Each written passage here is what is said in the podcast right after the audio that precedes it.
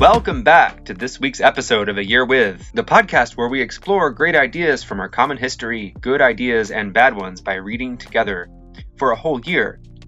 In two thousand twenty-two, we're exploring the Harvard Classics, a world literature anthology published starting in nineteen oh nine. And for new listeners, please return to the introduction episode. That's from the first week of two thousand twenty-two, so you can understand what our goal is in greater detail, or if you have any questions about what we're doing. This is episode twelve, the twelfth week, March nineteenth through March twenty-fifth. And we are going back to Herodotus and his Tales of Egypt. We're revisiting Voltaire's Letters on the English, this time a particular example of the English in the form of Isaac Newton. We're sampling the second major part of Virgil's Aeneid. We're opening up Goethe's play Faust. We're returning to the Arabian Nights, King Arthur, and Hamlet's suicidal soliloquy from Act three of Shakespeare's Hamlet. Let's dive in. On the nineteenth of March, this day, we're returning to Herodotus, the fifth century B C Greek historian that we heard from in week five. This time we read further from Herodotus's account of Egypt. As we noted back in week five, his account was, in at many points, fairly accurate, given the standards of the time. But you get a sense that Herodotus was somewhat incredulous. Um, he allowed the unlikely to blend in with the probably true.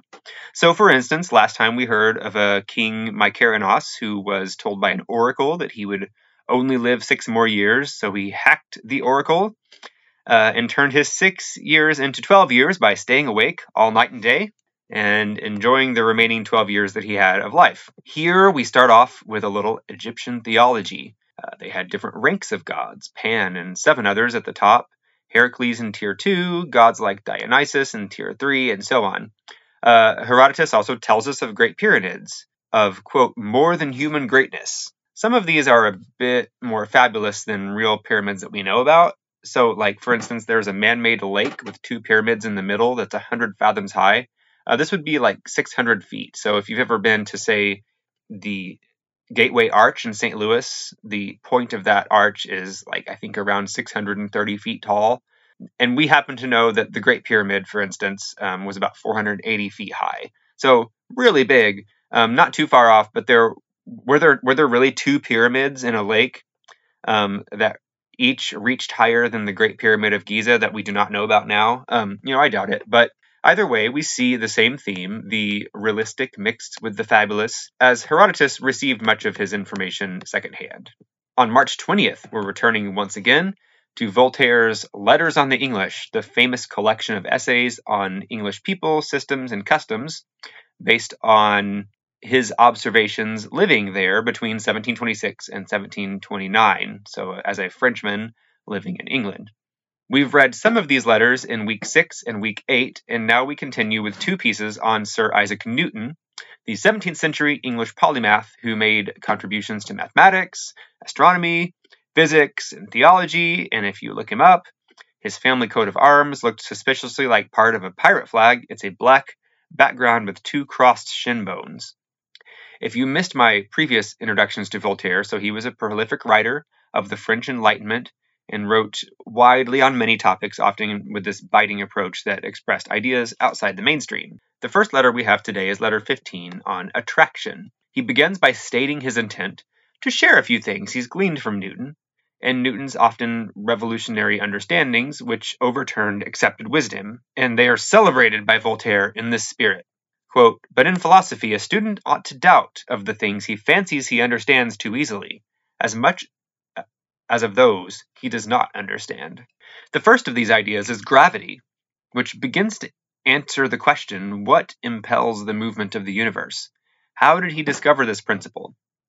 We're given here the story of, of Newton's walk in a garden near Cambridge. So he was in solitude because of the plague, and he saw fruits fall from a tree.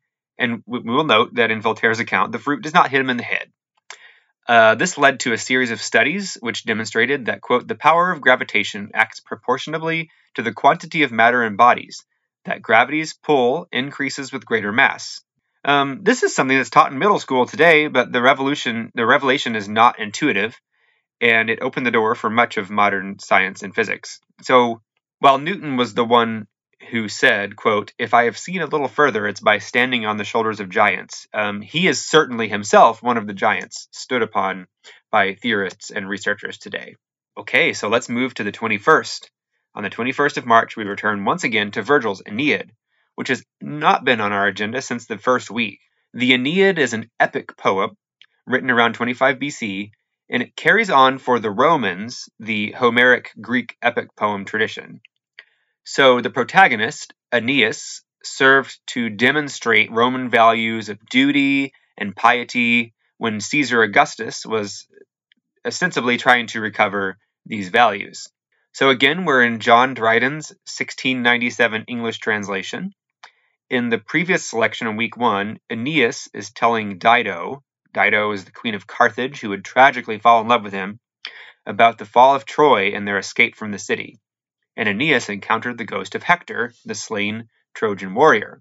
That episode in our week one reading was from the first major section of the poem, where Aeneas is traveling from Troy to his ultimate goal of Latium, or the area around modern Rome. In that first section, there is a stopover in Carthage, which is located in modern Tunisia, the closest African country to Italy across the Mediterranean Sea. Today's selection, though, is from the second major section of the poem, when Aeneas finally arrives in Italy. This sets up the conflict where King Latinus believes that Aeneas has arrived to fulfill a prophecy and marry his daughter Lavinia, but the king's wife prefers a local match, a local man named Turnus, for their daughter.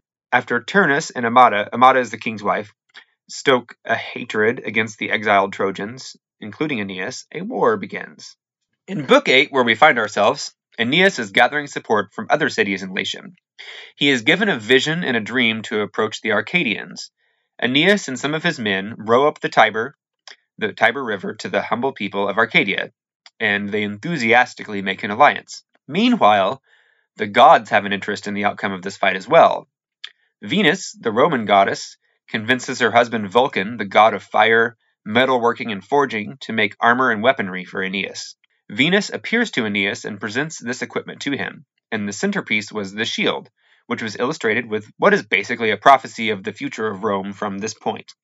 He, quote, "most admires the shield's mysterious mold when he sees it." We see Roman triumphs rising on the gold, the race of divine of warriors issuing from the Julian line, the uh, the she-wolf who adopted the twins Romulus and Remus, Romulus who would be the mythical founder of Rome. As we see, uh, there by the wolf were laid the martial twins, the fostered dam lulled out her fawning tongue as the twin boys nursed. We see the abduction of the Sabine women, where the men of Rome went out into the countryside to capture women to be their wives. We see the death of the traitor Medius, who was stretched between four horses, and his torn limbs are left the vulture's food. We see the Etruscan Porcina's invasion of Rome and his defeat. We see the Gauls' uh, night attack on Rome, the Battle of Actium, which overlaps with the story of Octavian and Antony and Cleopatra that we read in week seven as rendered in Dryden's All for Love. And finally, the culmination, and remember, the Aeneid was written to demonstrate and bolster Roman values of duty and piety during the reign of Caesar Augustus. We see the climax of Caesar, quote, "on the stern in armor bright, here leads the Romans and their gods to flight. His beamy temples shoot their flames afar, and o'er his head is hung the Julian star." So thus we see in this shield a microcosm of Roman history as the Romans wished to see it. A little bit of make Rome great again during the reign of Caesar Augustus after a very turbulent time in Roman history. On March twenty-second, we have a selection from Johann von Goethe's tragic play Faust, which was published in eighteen oh eight. We encountered Goethe in the first week through the Italian writer Giuseppe Mazzini's essay, where he compared Goethe and Lord Byron as exemplars of their historical period. Now we read a bit of Goethe himself in what is perhaps his most well-regarded text. Goethe, who lived from seventeen forty-nine to eighteen thirty-two, is probably the most widely recognized writer in German.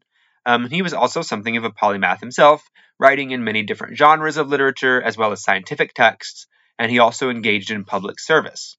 The story itself is based on the German Faust legend. In this legend, Faust is a scholar who is tired and bored, suffering from ennui, and he makes a deal with Mephistopheles, an envoy of the devil, and he trades his eternal soul for great earthly powers. Traditionally, the story would end with Faust going to hell. However, in Goethe's rendition, Faust is saved in the end by God's grace. It's important to note here that Goethe was not a Christian, certainly not in any Orthodox sense, but he had a great interest in Christianity. Uh, Doctor Eliot notes in his introduction that Faust was written off and on over a period of about sixty years. So, as he says, quote, "During this period, the plans for the structure and the signification of the work inevitably underwent profound modifications, and these have naturally affected the unity of the result. But, on the other hand, this long companionship and persistent recurrence to the task from youth to old age have made it, in a unique way, the record of Goethe's personality in all its richness and diversity." The selection here is the opening of the play, uh, though this section is prefaced by a prologue for the theater and a prologue in heaven. Faust sits at a desk and laments his boredom. Echoes of Ecclesiastes and all his vanity can be heard here, right? Quote, "I have, alas, philosophy, medicine, jurisprudence too, and to my cost theology, with ardent labor studied through. And here I stand with all my lore, poor fool, no wiser than before." And and that he learned that in truth, we in truth can nothing know. And so Faust then gives himself over to magic and spirit divination. Faust summons a spirit, and, and he boldly sees himself as an equal to the spirit. You know, can we consider this a manifestation of the arrogance of a man who believes that he has actually mastered all the world's knowledge so thoroughly that he finds himself bored? Um, but the, the spirit, it pushes back on Faust's arrogance before disappearing. Uh, Faust says, "Thou, restless spirit, dost from end to end o'ersweep the world. How near I feel to thee!" And the spirit responds, "Thou art like the spirit. Thou dost comprehend not me." And he vanishes. Having heard the speaking and declaiming going on in the room, the student Wagner enters to see what's up, thinking that Faust is reciting a Greek tragedy or something like that. The dialogue between Faust and Wagner at this point reveals much about the two men. Wagner, a younger man, has this naive, conventional hope in the pursuit of knowledge as he closes. "With diligence to study, still I fondly cling. Already I know much, but would know everything." Faust's monologue after Wagner's exit c- continues in despair. He's been knocked down a peg by the spirit. Quote, "Spirit, I dare not lift me to thy sphere. What though my power compelled thee to appear? My art was powerless to detain thee here." And he descends into despair, comparing, comparing himself with the earthworm more than a god, surrounded by books filled with rubbish. Suicide enters the mind, and he begins to praise the vial of poison he sees before him as an answer to his troubles. As he raises the vial to drink, he hears a chorus of angels singing, as it's Easter morning at this point. "Christ is risen, mortal, all hail to thee, thou whom mortality, earth's sad reality, held as in prison." This entrance of hope and redemption into the Faust story changes the direction of the kind of comic farce that the story itself had degenerated into, and places this story in the same class as other great parables like the Book of Job.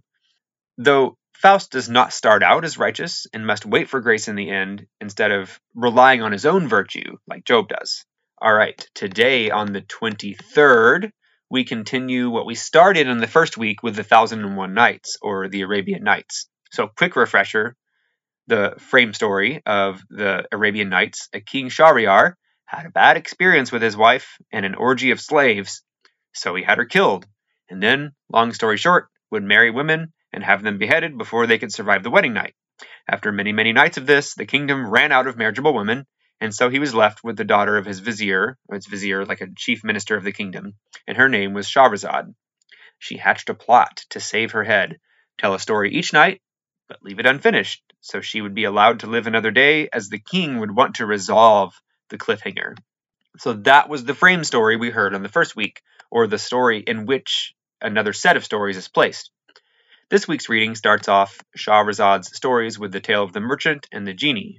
Uh, there was a merchant who was trading in another country, and he pulled a date from his provisions, like a fruit. He ate it, and he tossed the pit away.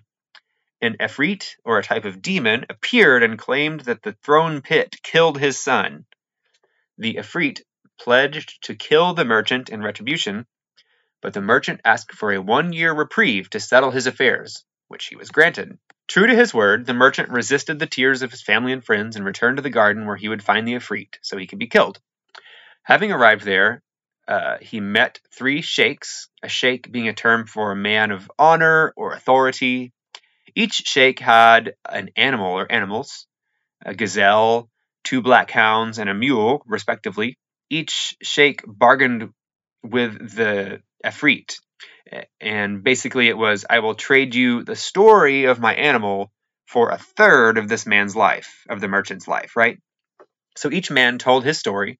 The first sheikh's gazelle was his niece, and the second sheikh's two black dogs were his brothers, and each transformed.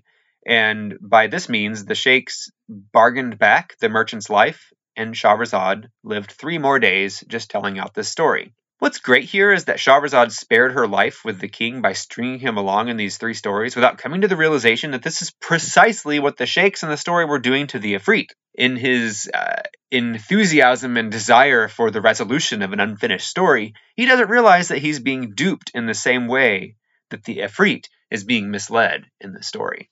Very sneaky. All right, on the twenty-fourth, we have a selection of poetry, The Defense of Guinevere, Um, written by William Morris, the nineteenth century designer, writer, and socialist. It's written in tercets, or stanzas of three lines each, with a rhyme at the end of the first and third lines. As you can guess by the name Guinevere, Morris writes in the same Arthurian tradition, that is, the tales of King Arthur and his knights, that the late medieval Sir Thomas Malory worked in. The narrative of this poem Uh, in the narrative of this poem, Queen Guinevere, the wife of King Arthur, has been caught cheating with the knight Lancelot and is found here at the stake, right at the outset, preparing to be burned. She is accused by what she calls the lie of Gawain, another knight, and her emotional defense at the stake does not entirely exonerate her of cheating. Is it justified because she and Arthur were never truly in love, and that she is in love with the blissful Lancelot? Was it not cheating because it was just a kiss? Is it inappropriate to accuse and handle her like this because it is below the dignity of a lady and a queen? We can't really tell. Um, as she carries on and on, defending herself, we hear a horse galloping up, and in a quatrain stanza, the poem ends. Quote, "At last here something really joyfully, her cheek grew crimson as the headlong speed of the roan charger drew all men to see the knight who came was Lancelot at good need." Guinevere stalled long enough for Lancelot to arrive and rescue her. Is it true? Was it a plot? We still don't know. We can see, however, the longevity and the flexibility of these King Arthur tales, um, however, that they continue being told, repeated, reworked in different contexts and genres, building layers of references and character development. Um, in this situation, making a woman who is complex, yet strong and bold and defensive herself and her interests. To close out our week, Shakespeare's Hamlet. It's one of the most well-known, well-regarded, and widely performed pieces in English literature, so there's no wonder it gets a lot of play in the Harvard Classics collection. The last time we read from Hamlet, in week five, we were in a side story where Laertes, the son of the royal advisor Polonius, gave advice to his sister Ophelia not to get involved with Hamlet, and then Polonius gave advice to his son Laertes since he was embarking on his educational journey to France. Those early passages in the play provide many memorable, quotable lines that are easily recognized. Today, we have another recognizable passage, this time from Act three, Scene one. This is Hamlet's soliloquy, where he contemplates suicide. Recall that at this point, Prince Hamlet of Denmark, who was heir to the throne, was thwarted from accession to the throne when his father, King Hamlet, died. And then when King Hamlet's brother, Claudius, married the Queen Gertrude, and so then he became king instead. Hamlet was visited by a ghost at the end of Act one who disclosed his identity as the elder King Hamlet. And King Hamlet, the father, told Prince Hamlet that he was murdered by Claudius in his ambition for the throne. The ghost asks Hamlet to avenge his death by killing King Claudius. At this point, Hamlet commits to feign madness in order to best position himself for revenge. King Claudius's advisor Polonius works to uncover the reason for this madness and bizarre behavior so he can report to Claudius. Polonius at first believes the reason is Hamlet's love for Polonius's daughter Ophelia, but the soliloquy here puts that theory to rest. The soliloquy here in Act three begins with a meditation on suicide. To be or not to be, that is the question. Whether 'tis nobler in the mind to suffer the slings and arrows of outrageous fortune, or to take arms against a sea of troubles, and, by opposing in them, to die, to sleep no more, and by a sleep to say we end the heartache and the thousand natural shocks that flesh is heir to. 'Tis a consummation devoutly to be wished. To die, to sleep, to sleep, perchance to dream. Aye, there's the rub, for in that sleep of death what dreams may come, when we have shuffled off this mortal coil, must give us pause. So why not die? It's our cowardice, our fear of what might come, the undiscovered country from whose bourne no traveller returns. As Hamlet reflects here, Ophelia comes. In their conversation, they discuss the love that Hamlet may have had for Ophelia before, and Ophelia chides him, "My lord, you made me believe so." And in his dark space, Hamlet responds, "You should not have believed me, for virtue cannot so inoculate our old stock, but we shall relish of it. I loved you not." And he continues, "Get thee to a nunnery. Why wouldst thou be a breeder of sinners? Go to a convent." Whether this is feigned madness or false rejection or not, Polonius's question is answered. From wherever this madness comes, its source is not love. What's more remarkable here is the beauty and authenticity of the reflections here. We have a man um, reputedly driving himself mad by indecision and uncertainty, having some of the most universal human thoughts and experiences in the context of a life situation that's unimaginable to mo most of us. Um, none of us have had our throne usurped or been visited by the ghost of our father, asking us for revenge, but we've all wondered whether it's better to be or not to be, and what is the source of our cowardice, and we've wondered why our love that once seemed so real now seems false, and what that reflects about our character. So maybe Hamlet stays there a little longer, but we can see a mirror of ourselves in this fantastical situation. Okay, everyone, on that relatively high note, I'll bring this week's episode to a close. I'll see you next week, where we'll touch on the making of pins with Adam Smith and death masks with John Donne. Thank you so much for spending this time with me. If you have any comments or questions or suggestions, you can email me at zach dot garrett at outlook dot com, z a c h dot g a r r e t t at outlook dot com. Thank you and see you next week.